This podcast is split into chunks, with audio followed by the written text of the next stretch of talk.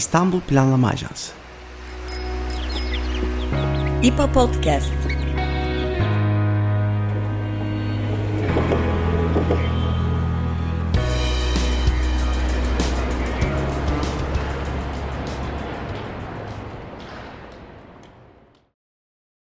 Merhaba.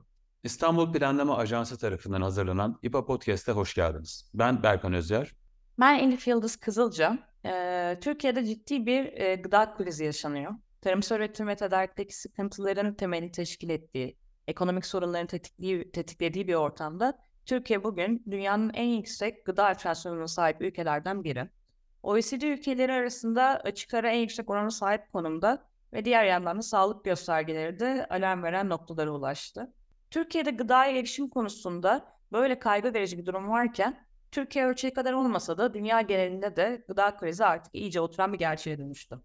Buna tabii pandemi, savaşlar, işgaller, tarım ürünlerinin finansallaşması gibi durumların çok ciddi etkisi varken bir de üstüne iklim krizinin etkileri ekleniyor. Böyle bir dönemde e, Dünya Gıda Günü'nü de vesile ederek Türkiye'den gıdaya erişim ve gıda hakkı konusunda uluslararası alanda en uzman ve deneyimli isimlerinden biri Profesör Doktor Hilal Erver ile bu konuları konuşacağız. İki dönem Birleşmiş Milletler Gıda Hakkı özel raportörlüğünü yapan Hilal Erver, e, şu an Birleşmiş Milletler'in Gıda Güvenlisi Komisyonu'nun bilim e, kurulunda çalışmalarını sürdürmeye devam ediyor. Hilal Hocam hoş geldiniz. Hoş bulduk, teşekkürler. Hoş geldiniz hocam. Biraz genel çerçeve belirlemek adına artık iyice e, 2008, 2011, e, 10-11 civarı ve pandemi sonrasında katarak son 15 yılında, son 15 yıl içerisinde 3. gıda fiyat krizini yaşadığımız bir tanım olarak iyice yerleşmiş durumda tabii. E, Türkiye özeline geçmeden önce gıdaya erişim açısından küresel gündemin sorunları ve nedenleri nasıl değerlendiriyorsunuz? Önce böyle bir genel çerçeve alabilir miyiz? Sizin de sözünü ettiğiniz gibi şu anda yeni bir kriz içindeyiz e, bu, bu kriz yine sizin de sözünü ettiğiniz gibi zaten sorunlu bir dönemde geldi. İklim değişikliği, açlığın, 2014'ten beri açlığın arttığı bir dönem. Arkasından pandemi, onun arkasından Ukrayna Savaşı ve dünyada artan enflasyon, milli para birimlerindeki dalgalanmalar, özellikle küresel güneyde, bütün olarak demeyeceğim ama küresel güneyde gıda ve e, gıda krizlerine yol açtı. Bu çok önemli. Hatta e, gelişmiş olan ülkelerde dahi e, kırılgan topluluklar arasında ciddi sorunlar yaşanıyor şu anda. E, bu dünya gündemine gelince küresel gündem e, tek ses değil bu konuda nasıl bu sorunu çözeceğimize. Şu anki gıda sisteminin bozuk olduğunu herkes kabul ediyor. Bütün toplu, toplantılarda e, gıda sistemi bozuk, kırılgan, bunu nasıl önleyebiliriz şeklinde bir başlangıçla giriyorlar toplu e, e, toplantılara. Ancak çözüm önerileri hakkında birbirinden çok zıt e, teklifler gelmekte. E, bunları biz iki ana grupta toplayabiliriz. Birincisi serbest piyasa ekonomisini savunan üretimin arttırılması ile ilgili görüşler var ki bunlar küresel gıda sistemini savunuyorlar. İkincisi de insan hakkı yaklaşımlı, gıda egemenliği ve yerel sistemlerini destekleyen görüşler. Şimdi bu görüşler arasında ciddi tartışmalar e, oluyor şu anda. E, şimdi bu tartışmaları bırakalım. Başka bir sorunuz varsa oraya geçelim. Çünkü bu uzun bir uzun soluklu bir tartışmayı gerektiriyor. Daha sonraki e, konu eğer daha giremezsek detaylarına tekrar geri döneriz buraya. Eee, o zaman şuradan devam edelim. Eee, siz Birleşmiş Milletler'in bu konuda en önde gelen birimlerinde uzun yıllardır yer alıyorsunuz. Eee, gıdaya erişim konusunda küresel anlamda yapılan çalışmaları, üretilen bilgileri, yani ve daha da önemlisi aslında devletlerin bu bilgilere yaklaşımını nasıl görüyorsunuz? Devletler bu birikimin ve sorunların ne derece farkında da sizce? Eee, şöyle, eee, Dünya Gıda Güvencesi Komitesi, bu be benim şu anda çalıştığım, eee, gıda hakkı raportörlüğünden sonra bilim kurulu üyesi olarak çalıştığım komite 2006-2008 yılındaki gıda krizinden sonra kuruldu. E, bu ve gıda sistemindeki aktörlerin katılımı ile kararlı mekanizmasına sahip Birleşmiş Milletler bünyesinde çok aktörlü bir küresel yönetim modeline sahip tek kuruluş. Bu bakımdan e, aslında reform yapılmış bir komite 2009 yılında kuruldu. Yani kararlar sadece üye ülkeler tarafından değil, biliyorsunuz Birleşmiş Milletler üye ülkeler tarafından kararlarla yönetiliyor. Ama burada gıda ve beslenme ile ilgili çeşitli kuruluşlar bu komiteye katılıyor ki bunun içinde gıda hakkı özel raportörü de var. Özel sektör ve sivil toplum örgütlerinden oluşan bir komite. Şimdi konular burada tartışılıyor ancak oy verme hakkı sadece ülkelere ait oluyor. Şimdi bunun bir de uzmanlar komitesi var benim dahil olduğum 15 üyeden kurulu. Bu komite bilimsel araştırmaları ve güncel sorunları inceleyip e, kurulun gelecekteki politikalarını oluşturmakta öncülük ediyor. Yani bir, bir noktada onlara danışmanlık yapıyor ve e, yazdıkları raporlarla önemli konuları gündeme getiriyorlar. E, bu raporlar üye ülkelerin oylarına sunuluyor ve kabul görürse ihtiyari yönetmekler aşamasına geçiliyor. Şimdi demokratik, şeffaf, katılımcı bir prosesten bahsediyorum burada. Yani e, bu 15 e, üye oturup kendi başına bu raporları yazmıyor. Bu raporların bir kere hangi konuda olacağına dair tartışmalar açıyor. Ülkeler bunu tartışıyorlar, bunlara karar veriyorlar önceliklerini. Ondan sonra e, bu bu konuda önemli uzmanlar neyse dünyanın her tarafından toplanıyor. Bir yazım komitesi kuruluyor. Sonra bu yazım komitesinin bütün her aşamadaki e, aktivitelerini 15 üyenin içindeki bir grup e, kontrol ediyor. Ondan sonra da e, topluma açılıyor. Yani çok demokratik, şeffaf bir e, proses bu çok önemli çünkü Birleşmiş Milletler'in her raporunda bu tür e, şeffaflığı göremiyoruz. E, tabii e, bu bu arada ülkeler arasında ve de e, özel sektörle e, sivil toplum temsilcileri arasında e, müthiş görüş ayrılıkları oluyor. Ama bunlar demokratik bir platformda tartışılarak çözülmeye çalışıldığı için e, son derece e, sağlıklı tartışmalar. E, son yıllarda biz buna CFS diyoruz bu komitenin e, kısaltılmışı. E, bu e, rolünün yavaş yavaş azaltılmaya çalışıldığını görüyoruz. E, bazı ülkeler bu çoğulcu yaklaşımdan pek hoşlanmadıklarını perde arkasında e, dile getirmeye başlıyorlar. Bu mesela özellikle 2021 yılında e, Dünya Gıda Zirvesi yapıldı ve onun devamında kurulan networkler var. Hub dediğimiz bir net, network kuruldu. Bu sözünü ettiğim küresel gıda sistemlerini savun, savunan çevreler e, tarafından bu e, zirve düzenlendi. Bu zirve Birleşmiş Milletler Genel Sekreteri ile Dünya Ekonomik Forumu'nun birlikteliğiyle e, düzenlendi ve de, devamında da bu komiteye bizim yani CFS dediğimiz Dünya Komitesi'ne paralel bir yapıda ve küresel karar alma me- mekanizmasına bir alternatif yol izlemeye başladılar. Şimdi burada bir noktada CFS var, daha önce kurulmuş. Ee, diğer noktada işte Dünya Ekonomik Forumu'nun öncülük ettiği başka bir karar mekanizması ortaya çıkıyor. Ee, gerçi bunların CFS gibi yasal statüleri, statüleri kendilerine verilmiş görev ve sorumlulukları yok ama arkalarında güç çok kuvvetli. Sermaye, bilim, teknoloji, yeniliklerle destekleniyorlar. Bu nedenle şu anda dünyadaki gıda politikaları hızla teknolojilerin yenilikleri, data toplama, yenilikçilik ve e, gibi kavramlarla sunulmaya başlanmış bir model olarak gözüküyor.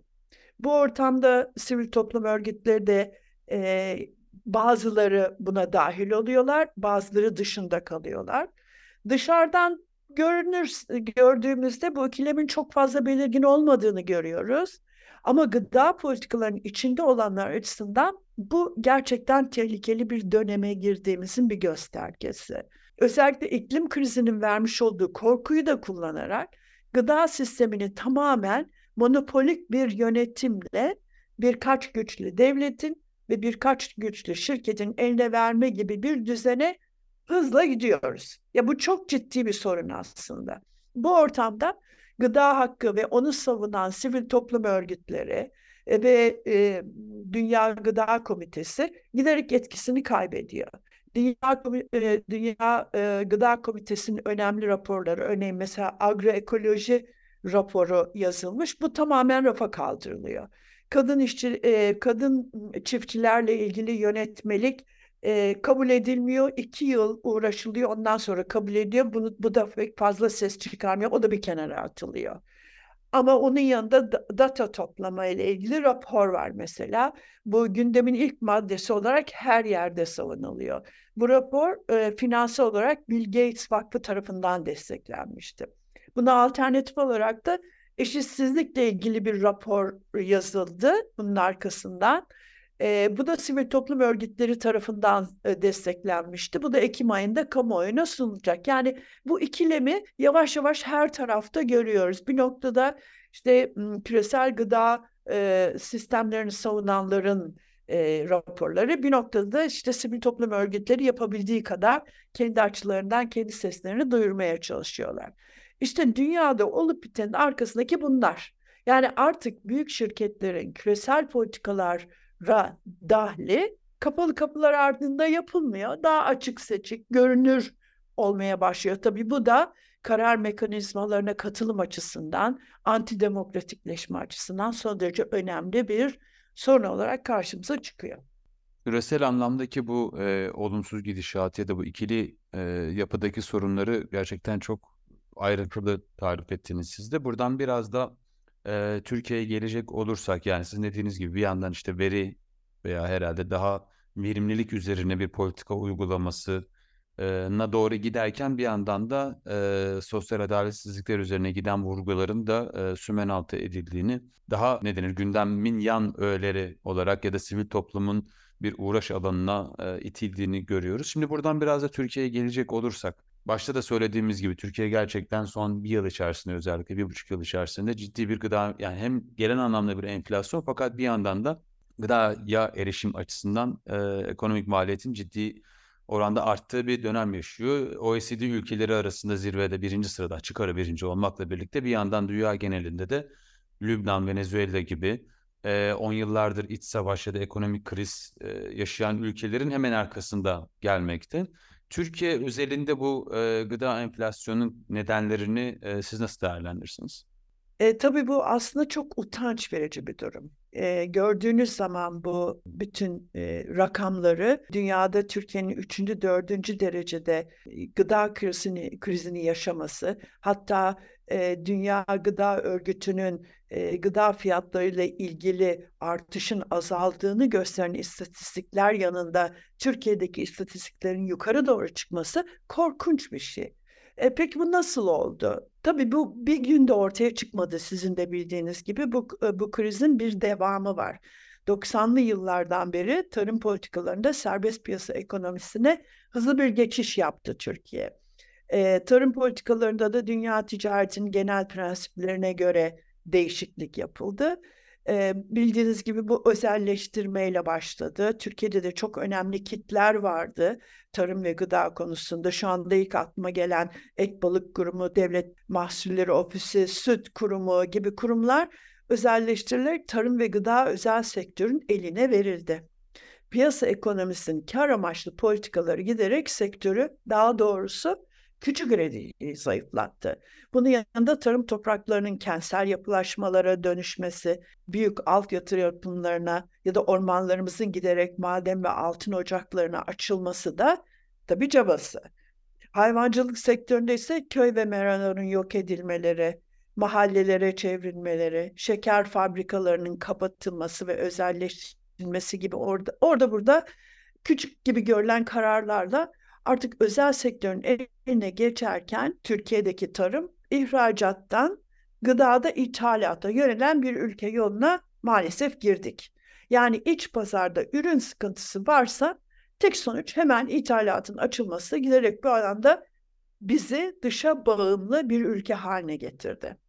Para birimindeki değer düşmesini birkaç yanlış ekonomi politikasında eklersek biz en görünür biçimde tarım ve gıdayı bu yanlış politikaların vurduğunu görüyoruz. Ardından tabii Türkiye iklim değişikliği açısından çok e, problematik bir de, e, bölgede olduğu için su kaynaklarındaki azalma, kuraklıklar da buna eklenince e, tabii üreticiyi çok daha zor duruma soktu ve artık üretimden vazgeçmeye başladılar. E, ve e, kentlere doğru gidildi. Çiftçi sayısının azalması, küçük toprakların büyük topraklar, büyük şirketler eline doğru gitmesi falan bunlar zaman içinde yani zaman dediğimiz çok uzun değil belki 30 30 yıl içinde bizi bu hale soktu. Ha tabii bu konuda yalnız değiliz. Dünyada bu trendin içinde birçok ülke var ama bizim bunun içinde olmamamız gerekirdi. Çünkü Türkiye zengin toprakları, ürün çeşitliliğiyle dünyada önemli bir yeri olan ülkeydi. Şimdi birçok kalemde, birçok üründe bunu kaybettik. Ama hala ihracat ile ithalat arasında gıda ve tarım bakımından bir denge var. Yani ihracat fazlası ya da ithalat fazlası arasında hemen hemen eşitlik var. E, ancak bu denge giderek kaybolacak, bu kesin. Ama şu anda gıda e, fiyatlarındaki krizin iç ekonomimizde ya da iç huzurumuzda ciddi sorun yaratacağına ben inanıyorum ve hatta bu sorunun henüz ortaya çıkmaması da gerçekten çok ilginç. Başka bir ülkede olsaydı insanlar sokaklara çıkardı. Burada hala böyle bir şey görmüyoruz. Biraz da herhalde bizim toplumsal yapımız, ailevi ilişkilerimiz nedeniyle bu olsa gerek diye düşünüyorum. Biraz daha böyle farklı bir açıya çekmek istiyoruz. Yani gıda krizinin çözümünde bir yandan da kimyasal girdi, girdilerin arttırılması dünya nüfusunun ancak böyle doyabileceği söyleniyor. Bu ne derece gerçekçi sizce? Yani buradaki dağıtım ve adalet sorununu çözmek için çözüm buradan mı geçiyor? Tabii ki buradan geçmediği son derece açık. Sizin de sorunuzda bunu biliyorsunuz. Böyle bir şey söz konusu değil. Ama krizin sona ermesi hala dünyada da olduğu gibi Türkiye'de de ürün arttırmak.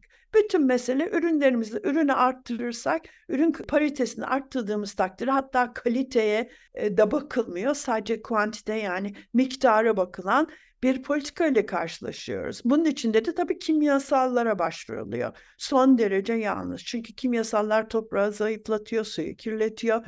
Çok kullanıldıysa bir süre sonra artık toprak üretim alınmayacak hale geliyor. Ondan sonra da zaten tarıma elverişsiz toprak haline geliyor. Bunun dışında hadi insan sağlığına olan zararlarını da çabası, onu e, cabası artık onu konuşmuyoruz. Bunun dışındaki e, biyolojik yenilikler de burada söz konusu. Mesela GDO'larlı e, tahıllardan bahsediyoruz. Pardon tohumlardan bahsediyoruz.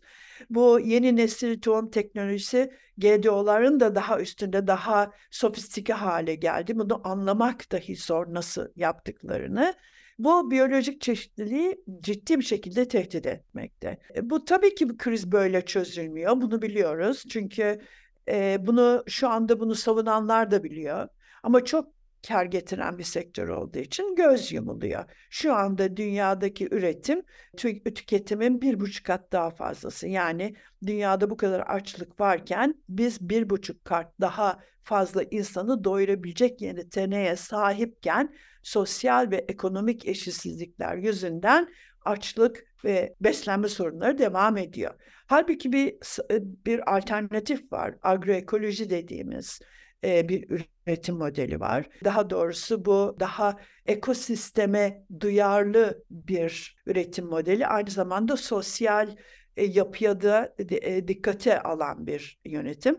Bazı ülke e, bazı ülkelerde bu başarılı bir biçimde yapılıyor. Mesela Latin Amerika ülkelerinde agroekolojinin çok ciddi bir şekilde yol aldığını görüyoruz. Ama bu sistem yine güçlü ülkeler ve güçlü şirketler tarafından yok edilmeye çalışılıyor. Yani Fransa, Amerika Birleşik Devletleri bunların başında geliyor.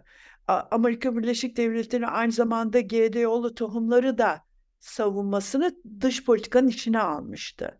Ukrayna Savaşı'nda da gördüğünüz gibi Kargil Amerikan büyük şirketi ambargo dışında tutulmuştu. Böylece dış politika ile tarım politikası nasıl birbiriyle yakınlaştığını biz bu noktada gördük. Kriz dönemlerinde gıda milliyetçiliği başlıyor ama aynı zamanda gıdanın jeopolitiği de e, başlıyor. Mesela Karadeniz'deki e, Karadeniz'in önemi ancak Ukrayna Savaşı ile birlikte Türkiye'de de bilinmeyen bir şekilde ortaya çıkmıştı. Yani şunu söylemek istiyorum. Kimyasalların artması, GDO'lara başvurma, büyük teknolojiler kısa bir dönem için e, gıdayı e, üretim fazlası yapıyor ama sorun üretim fazlası olmadığı için çö- sorunu çözmekten son derece uzak bir politika. Tam da buradan e, son olarak biraz daha e, çözümün kendisine yönelik e, şeyleri konuşmak daha yerinde olacaktır herhalde son soru olarak da. Biraz daha yani yerel yönetimlerin, kentlerin, kentlerdeki gıda tedariğinin ve iaşesinin politikasının daha öne çıkar, çıktığı bir 10 yıl yaşamaktayız. Hem aktörler açısından hem üretilen bilgi açısından hem yerel yönetimlerin bu alanda e, üstlendiği inisiyatifler açısından. Siz bu konuda dünyadaki trendi nasıl değerlendirirsiniz? Yerel yönetimlere çözümler anlamında e, düşen politikaları merkezi yönetimlerle birlikte karşılaştırdığınızda nasıl değerlendirirsiniz?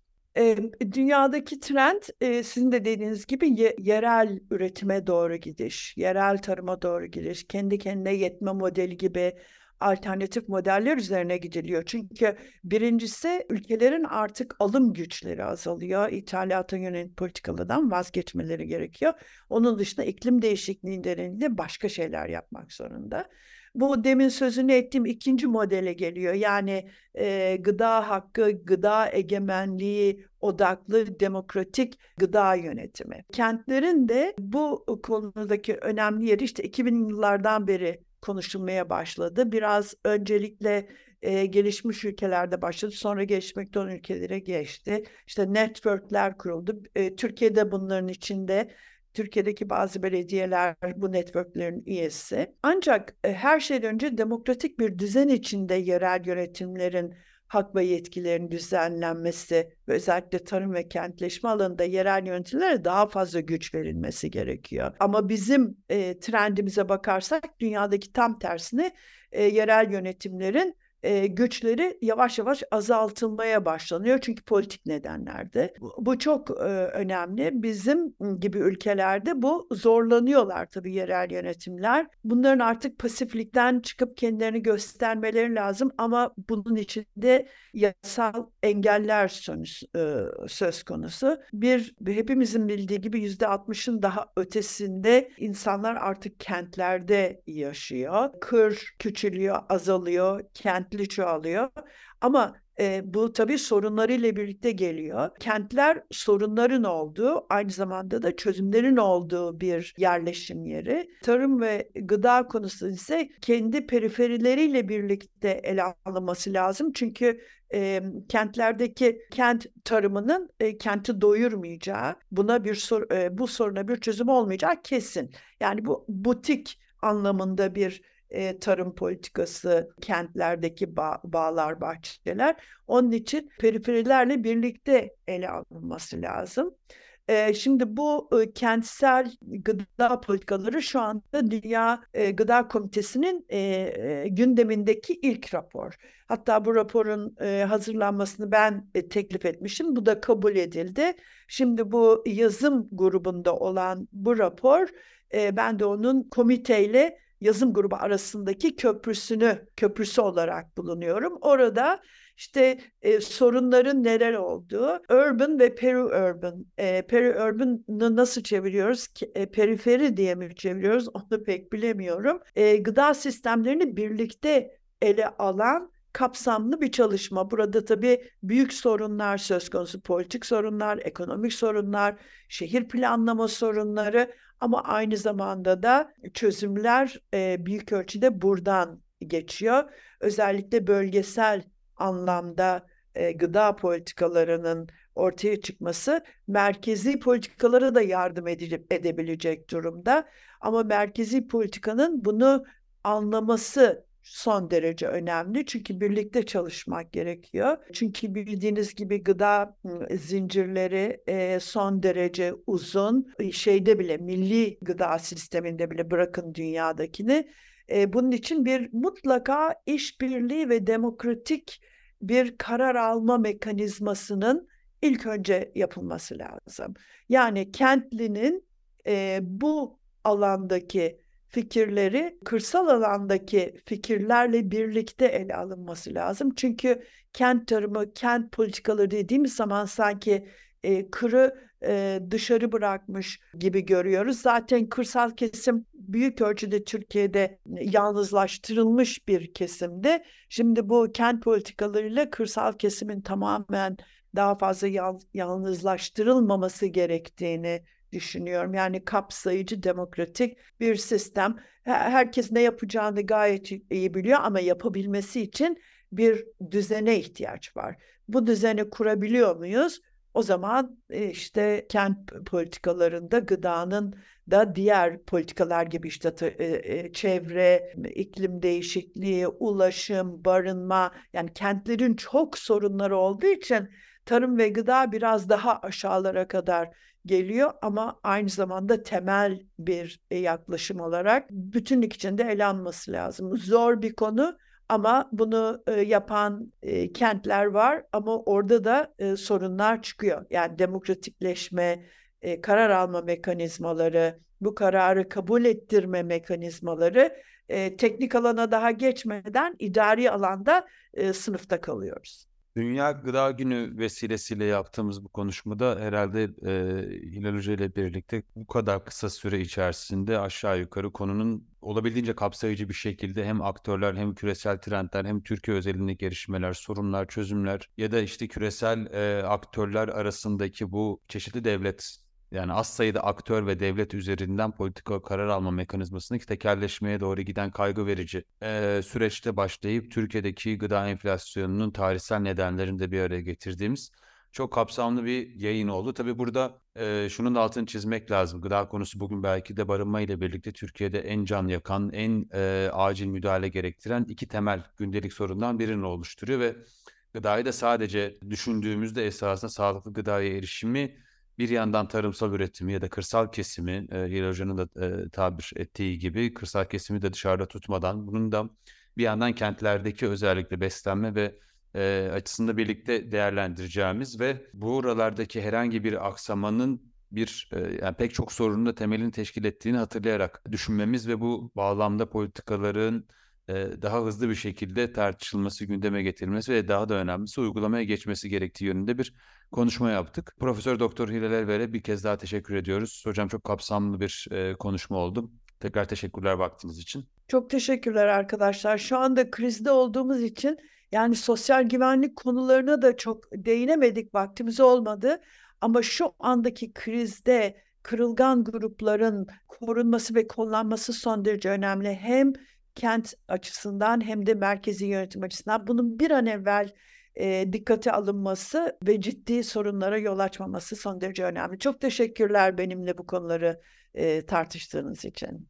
Tekrar biz teşekkür ederiz hocam. Görüşmek üzere. Görüşmek üzere. Görüşmek üzere. Sağ olun. İstanbul Planlama Ajansı Podcast.